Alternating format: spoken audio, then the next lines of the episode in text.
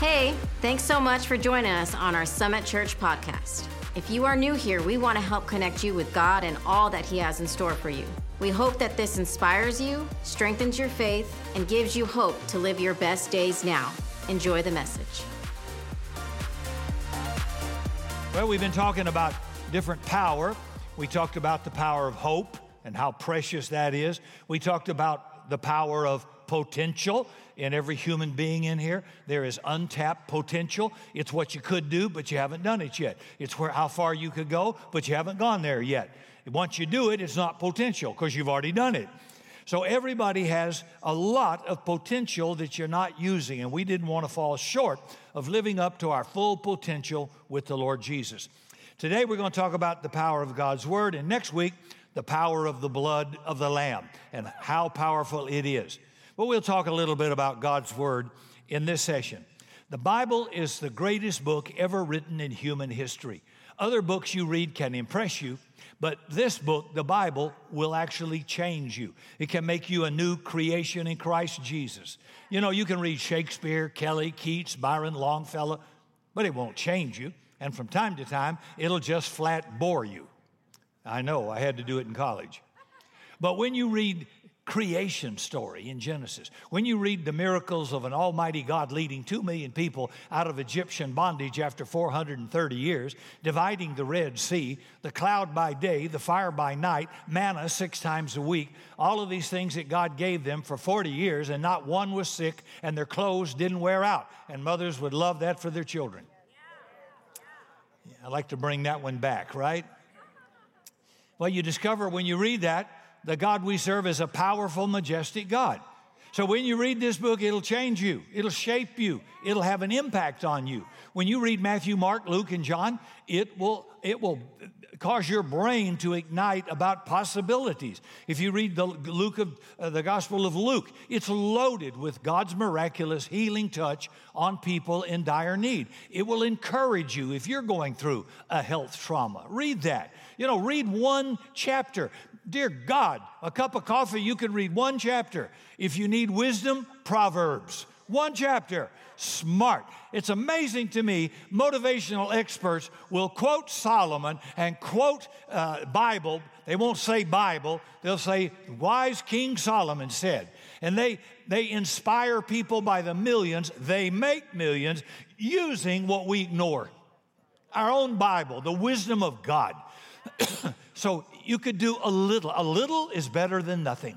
I don't care what anybody says. A little is better than nothing. Well, I can't read it an hour a day. How about five minutes? Could you do five minutes? You know, if you went to the gym for five minutes, it'd be better than nothing. But it'll change you. The Bible is an addiction breaker, a chain breaker. It'll help you break habits, it'll break you away from your past. It takes the pain out of death and dying. Yesterday, we did the funeral for Cindy and Dr. Guillermo Rocha's, uh, Cindy's mom, 92, and she passed away surrounded by loved ones, a faithful woman of God, loving Jesus. And I thought in the midst of that, of that service, you know, there, there was joy, there was a little bit of laughter, but there was definitely confidence that this is not the end. This is only the beginning of eternity. We have life after death. And so Paul says, We sorrow, oh yeah, but we don't sorrow like those that have no hope. We don't wail because we are going to be reunited. And Jesus said, Because I live, you're going to live also. So we have hope. We have hope beyond the grave. That takes the gloom out of the grave. It gives a hope that is steadfast and sure. And because he lives, he came back and told the disciples, Touch me, feel me. Come on, get with the program, guys. When you die, it's not over. You're going to have eternal life if you come to me, or eternal darkness and separation. You choose. It means someday every righteous grave on the face of this earth is going to explode and rise to meet the King of Kings in the air. What a great reunion day that will be. Hallelujah, Jesus. Jesus said, In my Father's house are many mansions. If it were not so, I would have told you. I go to prepare a place for you, that where I am, you may be also. Hey, we're not home yet. We're not in heaven yet, okay? We're living in the nasty now and now. But the good stuff's coming. So we're going to be part of an eternal kingdom that shall never pass away. How many of you that are at least my age can go back in school and remember nations and countries that don't exist anymore, or they've been renamed or read geographically changed? Many, many, many. And people and dictators and tyrants and presidents have all passed away and changed. But Jesus said, Of his kingdom there shall be no end. The prophet Isaiah quoted that. Things come and go, the church will not go anywhere. It is a permanent institution founded by Jesus Himself. It ain't going anywhere. The Word of God, that's your Bible, is our moral and spiritual compass. You want good direction, you want a path for life, God says, read my Word. I'll give you direction. I'll give you hope. I'll give you encouragement. I'll give you a little confrontation, and I'll give you guidance. You can't be hopeless if you know that word. And if you don't know that word, you can be manipulated and exploited by, by corrupt people, including ministers, and you'll, you'll believe anything. Children believe a fat man in a red suit comes down a chimney when you don't even have one and eats the cookies and leaves presents. Well, that's because they're precious, but they're immature. And when you're immature, you can sell anything. So Christians believe pretty much anything because they don't read the Bible when Paul, the great apostle, preached to the Bereans, it says, I love it, they searched the scriptures to see if what the apostle was preaching was true. And God commended them for it. Don't believe everything you hear. One speaker got up in a conference I was in a couple of years ago and talked about the 200 million horses of Revelation, people shouting. I picked up my smartphone you can do it now. How many horses are there in the world? Well, as of today, 58 million. That's a long way from 200 million. You got to have a lot of horses, and at the price of food, a lot of them are going to get eaten in certain countries. That's apocalyptic language. It's not literal. And yet people will, sw- and I don't interrupt, I'm just trying to get you. Read your Bible. Don't be tossed to and fro. You got Google now. Look it up. Look it up for God's sake. You can look up just about anything. At least do something besides just accepting anything that falls out of the air. See? You know, a Christian speaker was invited to a secular university to defend the reality of God. Well, he was introduced, and as he walked up to the lectern, he instantly recognized the hostility of the audience. So he said, I want every one of you students, please stand up and point north. And hundreds of students stood up and they were pointing left and right and up and down all over the place. Then he reached in his pocket and he pulled out a simple little compass.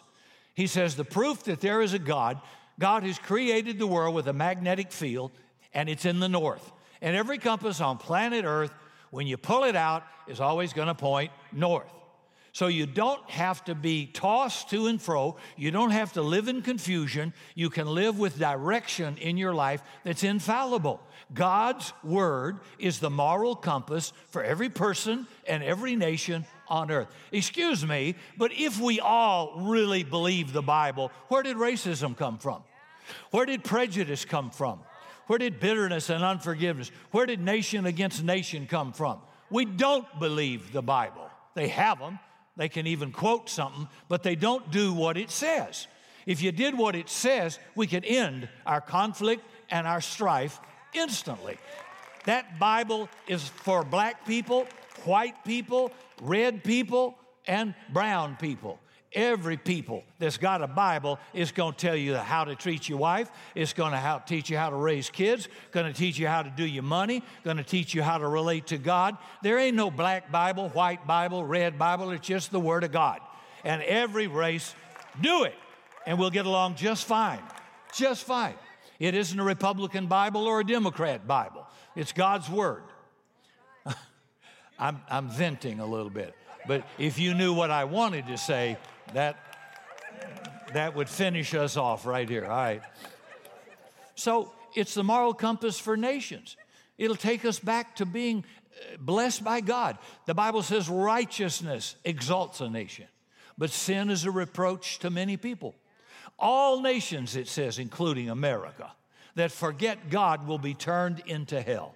And I'm suggesting we got a lot of that right now, where people are running into mosques and churches and killing people at will, where life and liberty are being lost because of criminals in the street, unchecked crime.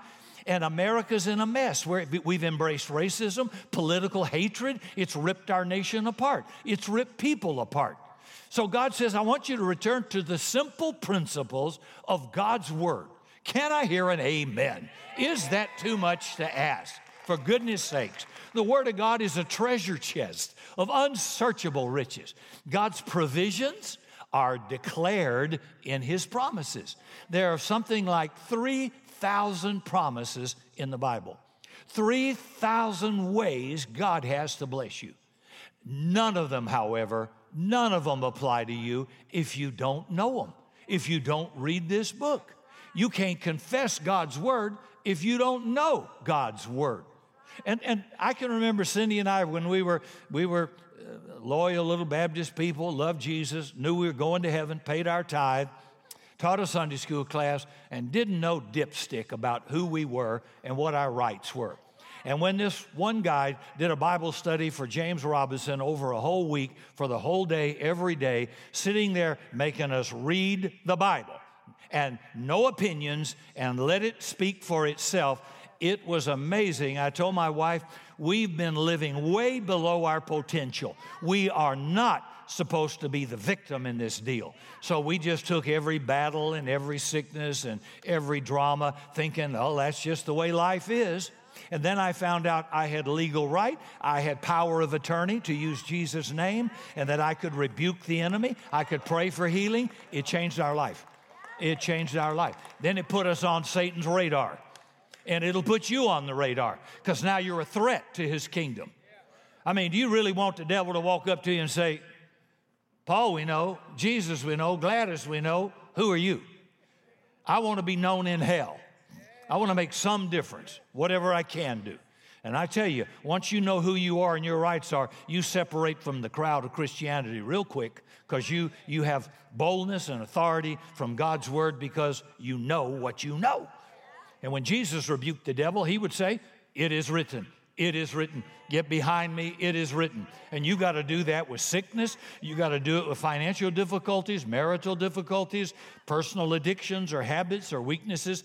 You got to deal with that. Sitting there isn't going to make you free. I, I just want to help you get engaged. This is really not that tough. You can get really good at it once you got confidence. It's true. See? Are you looking? Are you looking for a friend? The Bible says he has, he has a friend that sticks closer than a brother. There'll be times in your life when you turn around and in some cases, you're in so much trouble, nobody's there. The Bible says if your father and your mother forsake you, that's pretty bad, God will pick you up. Psalms 27, verse 10. I mean, how do you how do you walk into church hopeless if if you're a believer? See? Some of you have been forsaken by a father or a mother. But there's a Father in heaven that loves you with an everlasting love. He'll pick you up out of the dirt, cleanse you, make you white as snow. He says, though your sins be as scarlet, I'll make them absolutely white as snow. God promises to bury my past, my sin, in the deepest sea and never remember it against me anymore. There is no record of it, right? Get up and get on with life. You messed up, confess it, repent of it. I'm sorry, move on and do that regularly.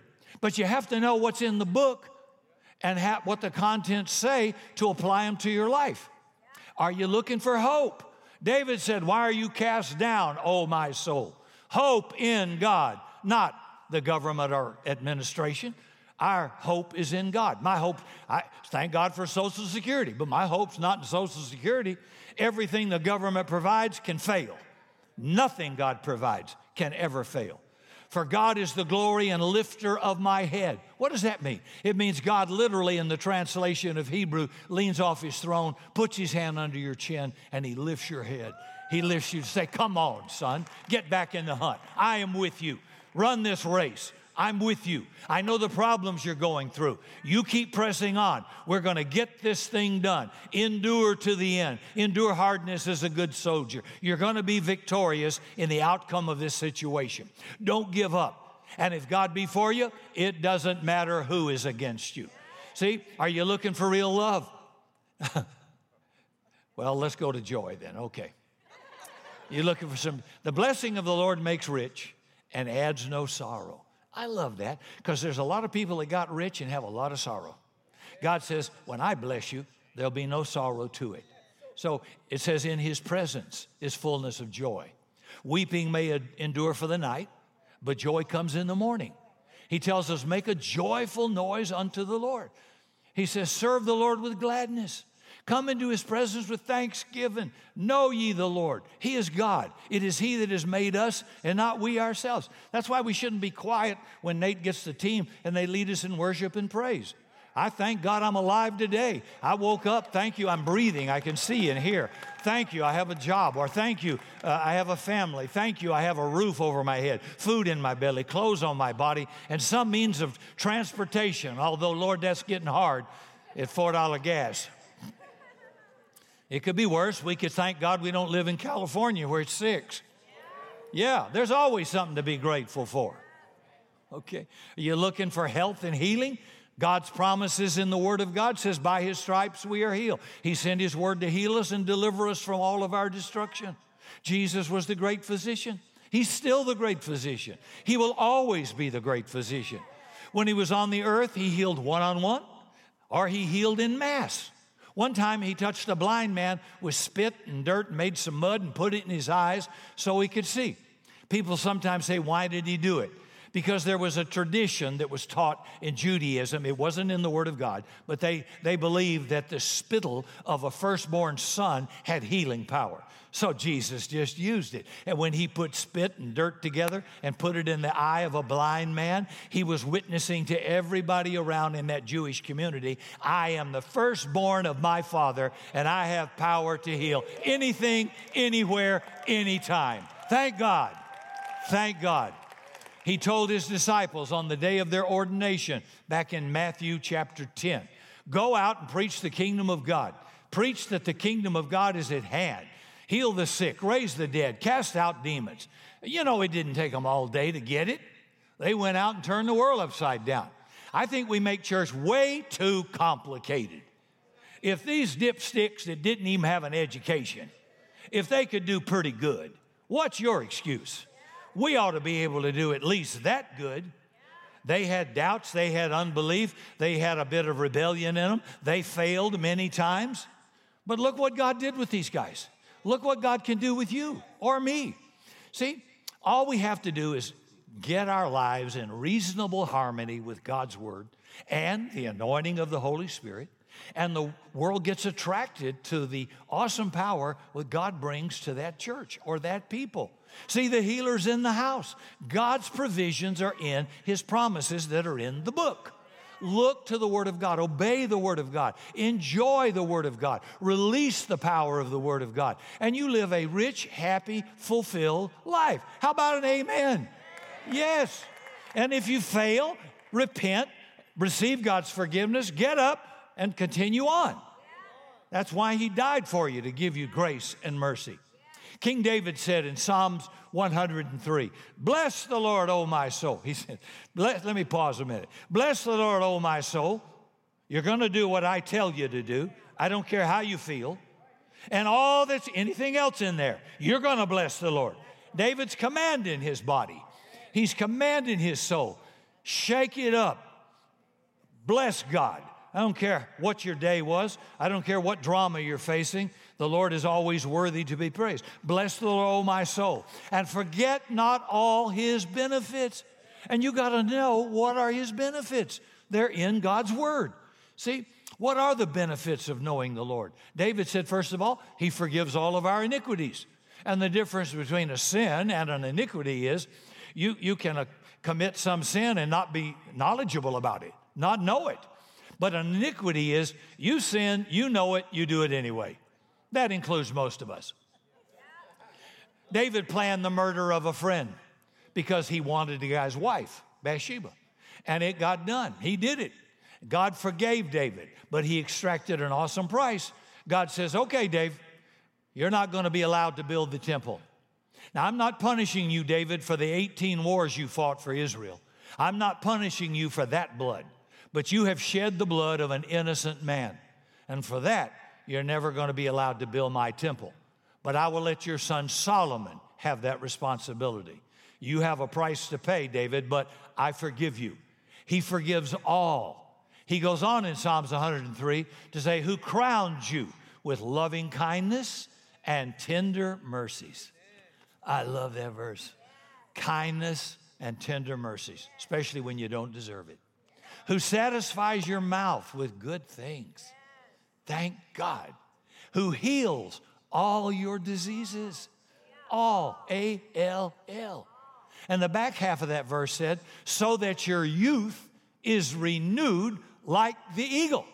When an eagle gets old, he has a burst of strength and growth so that everything he could do when he was young, he can do now that he's old. That means, boys, when your hair goes white, there's still some gas in the tank. Thank you, God. See, is it possible to live with peace in your heart in the middle of a raging storm? Yes. We are living in uncertain times with a lot of constant chaos all around us. But there's peace to be found that transcends any situation you're in. Peace does not come from finding a life with no storms. Jesus said, In this world, you're going to have tribulation, but be of good cheer. I've overcome the world. Yeah, it doesn't come from having no storms, it comes from having Jesus in your boat. And you watch storms hit people that don't have Jesus and watch the reaction versus someone who does, who has hope and confidence. See, being a Christian doesn't change what you have to deal with, it changes how we deal with it. Are you looking for the love of your life? Don't raise your hand. Do you want to get married? God's a matchmaker. He brought Adam and Eve together. What a wonderful marriage they had. I mean, Adam didn't have to worry about a mother in law, there wasn't any mother in law. he didn't have to say, Eve, do you love me? And Eve said, Well, who else, Sparky? You're the only one here. They loved each other. See, there's like 3,000 promises in the Word of God, and each of them brings you and me a provision from God. Now, if you want to find somebody to marry you, first find somebody is a believer. You know, don't be unequally yoked with an unbeliever. That's true in business partnerships. That's just true in a relationship, marriage particularly, because it's going to have strife. Amos 3 3 Can two walk together if they're not agreed? Nope. The second requirement, scripturally, is that the man be a provider. Now, you don't have to be rich, it means he can provide for you and himself. Not he's gonna do it, he can do it right now. Girls, don't marry a promise, marry a provision. Make sure he can do it. Show me, baby. See, this book, this book is the birthplace of blessing. You and I were born to be blessed. Every person here was born to be blessed. In the Bible, God blessed Adam and Eve in the garden. Well, they broke the covenant and God had to put them out of the garden, but He provided for them. Noah's generation failed God. That generation was wiped off the face of the earth with the flood. Then God found a man by the name of Abraham, Abram at the time, but he found out I can trust this guy. And he made a covenant of blessing with Abraham. He blessed Abraham he blessed his children and he blessed his children's children. By the way, when you and I become Christians, we are redeemed from the curse of our past or our family, whatever that past may have been. I've been separated from it. I am now in the second man, the new man, Christ Jesus. He already judged my old man on the cross in first Adam, the, the old man. And I'm resurrected now in the second man, the new man, the Lord Jesus Christ. That means I pass blessing on to my children now. They get to inherit something they didn't earn, they didn't work for, they didn't even have faith for. It's transferred to them. We did a study on building God a house. If you find that message, you'll enjoy it because I track David's kids 330 years into the future. And boy, he had some losers and some of them were downright terrible. And yet it would say, but God did not destroy him for David's sake. In other words, David's been dead 300 years, and God is preserving his seed that long after him for David's sake. Your righteousness, your, your favor with God is transmitted over to your children's children's children. I don't want to transfer divorce. I don't want to transfer disease. I don't want to transfer any kind of unemployment, addictions. I am broken from that curse through Jesus, and now I can send blessing through me to my kids. You know, Abraham blessed his kids, Isaac was blessed. Jacob brought his 12 kids to his deathbed. He blessed all 12 boys. And the blessings he gave to them control the history of the nation of Israel for the next thousand years. Thousands, think of that. King David in Psalms 1 said, Blessed is the man, and this could be woman too. Blessed is the man that walketh not in the counsel, advice, or wisdom of the ungodly, nor stands in the path of sinners, nor sits in the seat of the scornful. But his delight shall be in the law of the Lord. That's God's word. And in his law, his word, does he meditate? Think about it day and night. Doesn't mean he's reading the Bible every single moment of every day for crying out loud, but those words of God, those scriptures come to your mind and you think about them. You think about them when you're in trouble. You think about them when one of the kids is in trouble. You've got a financial issue. Something, guess what? Those scriptures come to you. You meditate on them. You think about them. You chew them like a cow chews cud, and it refreshes you. It renews your mind. It gives you hope and strength. You don't fall apart. Most people don't read the Bible. They listen to somebody and believe what he says is the Bible. It's a, really. I mean, I, I love to play with people who get up proudly and arrogantly and make statements. One guy got up and says, Now, I want everybody, if you want the zoo anointing, to come forward. I'm going to release the zoo. And I thought, What the heck is a zoo anointing? I'll get naked on the stage if you can find me a scripture on the zoo anointing or the triple anointing. There's no such thing. You're either anointed or you're not. You can be greatly anointed or not.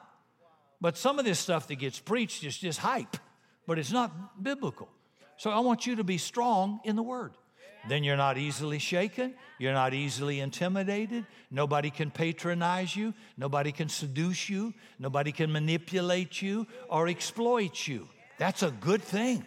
See, I want you to think, think, question everything. God's up to that. It's fine. He, will sustain an investigation. He, you know, when he healed the lepers, he says, Go show yourselves to the doctors, the priests. They had to examine you. Go, I'm not afraid. If I healed you, it'll sustain an examination, an MRI, or an x ray. Go do it. Do, do you understand that? It's, it's simple. I think it's simple. All right. But people don't read the Bible, and certainly not anytime regularly. So if you don't read the book, then you don't know what God can give you. Read it. Hosea 4, verse 6 says, My people are destroyed for lack of knowledge. What you, you the statement, well, what you don't know won't hurt you. Oh, yeah, it can kill you. You better know. You better know. Jesus compared the word of God to daily bread. He said in Matthew 4, verse 4, Man shall not live by bread alone, but every word that proceeds out of the mouth of God, God's word. See? Did you ever notice how bread has to be eaten before it helps you? Have you ever read the side advertisements on bread loaves? New, enriched, vitamin A through Z, makes your teeth white, your hair black, attracts the opposite sex. Well, I'm exaggerating a little. But if you don't eat it, it won't help you. You are what you eat. Adam and Eve ate the forbidden fruit, and God put them out of the garden, and they died spiritually. So your health, spiritual health, in the kingdom is going to be determined by what you eat. A Holocaust survivor went through Auschwitz. His mom and dad, brothers and sisters, seven in all, were systematically murdered and cremated. He made this statement. He says, The Nazis controlled us with food. He said, I became an expert on telling when a man would die. He said, I've seen a man lay down in a ghetto to die, and somebody give him one slice of bread, and he could eat that bread and get up and live one more day and then die. He said the signs of physical starvation were initially irritation about everything, then you became joyless, then depressed, and then lifeless. Now, Jesus identified the Bible as the source of spiritual nutrition. And when you refuse to read it, you systematically starve yourself to death spiritually. Think about that spiritual suicide. First, you get weak, then, you're irritable, then, you have no joy. You're sick in soul and spirit, and then you spiritually just wilt and die. And all of a sudden, you no longer read the verse that said, Oh, taste and see that the Lord is good. The point is, when you get to the place you feel the whole world is wrong, it's you, Sparky. You need to change your diet. Stop watching 40 hours of secular television with murder, rape, hate, fake news, and violence. And watch how different your life can be. Get away from negative people. Don't take, you've got caller ID. I know who it is. I'm not taking that call. And don't go to their little parties of gossip. And I'll tell you something you should know. If people talk to you about other people, believe me, the more they learn about you, they will talk to other people about you. Read the Bible. It gives joy unspeakable, full of glory, peace that surpasses understanding, victory greater than your trial, victory that's greater than the giants you may be facing right now, strength to climb the mountain of an impossible situation, strength to carry burdens that you happen to have on you now, and give you hope in the midst of your storm. God gives you confidence. He's on the throne, and everything is going to be okay. It's going to be all right. When you read this book, you have a hope steadfast and sure. You can't be easily shaken in your faith because you have the hand of God and the word of God, and you're walking toward the king's perfect will. He that doeth the will of God abides forever. Come on. That which I've begun in you, I will perform it to the day of Jesus. How about a little praise in summit, huh? Get, get a little thank you, God. Thank you. The second sign of spiritual starvation is joylessness. Let me just say if you woke up this morning and you didn't have your name in the obituary column, get happy. You got a lot going for you. Joyless Christians are defeated Christians. And the third sign of spiritual starvation, depression. Depression's very real. Great men in history, some men in the Bible suffered from depression. But the joy of the Lord drives depression out from you. By the way, we can have a moment of depression. All of us have. But it doesn't reign in my life. I'm not going to, I would never be characterized as a depressed person. Have I ever heard some bad news or faced a bad situation and felt depressed about it? Yeah. Just shook it right off with scripture. Shook it right off, knowing God's for me, He's with me. If He allowed it, then He'll bring me through it. And I don't walk that way, depressed, depressed, depressed. See, you got no life in you, you got no nutrition in you. And you know where you find the joy of the Lord? You ain't going to get it from drugs or alcohol, but on the pages of God's Word. Taste and see the Lord is good. The Word of God is your source. It's my hope. It's my refuge. It's my compass. It's my strength. Last verse, Matthew 7. Matthew 7, 24 through 27. Jesus teaching, and he said, Therefore, everybody who hears my words and obeys them you will be like a wise man who built his house on a rock foundation.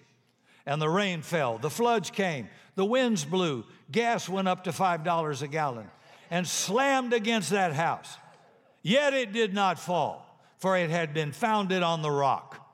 And everyone who hears my words and refuses to obey will be like a foolish man who built his house on sand and the rain came and the floods came and adversity came and the winds blew and slammed against that house and it fell. And great was its collapse. I don't know how you get any clearer than that. You, you want to know the future? Don't read a horoscope. Don't let some old witch read your hand palm. Don't stare at the stars. No planet controls my future. God says through Jeremiah, My plans for you are good to do you good and not evil, to give you a hope and a future. I've got to, I don't need a fortune teller to tell me what my future is. I can read God's word and you can see the outcome of everybody that faced anything. How many of you would say, Rick, I really don't read the Bible with any regularity. I know it's spiritual food, but honestly, I really don't read it. I know I should, and maybe I should start now. Maybe you got a battle with depression. Maybe you're filled with hopelessness, or you're fearful, or resentful, or you're frustrated, or angry. Well, the answer is in God's Word. I mean, you don't have to sit down and read it an hour. Could you give God 10 minutes, a cup of coffee, and just read a devotion? Read one chapter. Just, for example, wisdom. Wisdom is the chief thing, God says. It's the principal thing. Read, read Proverbs. And in that book of wisdom, just read one chapter. And something God will jump out at you during the day. I guarantee you, you'll remember something. And then the next day, a cup of coffee, read it. It doesn't take five minutes. Or get the Bible app, it's free. That's the Christian F word free. It's free. and it has devotions on there.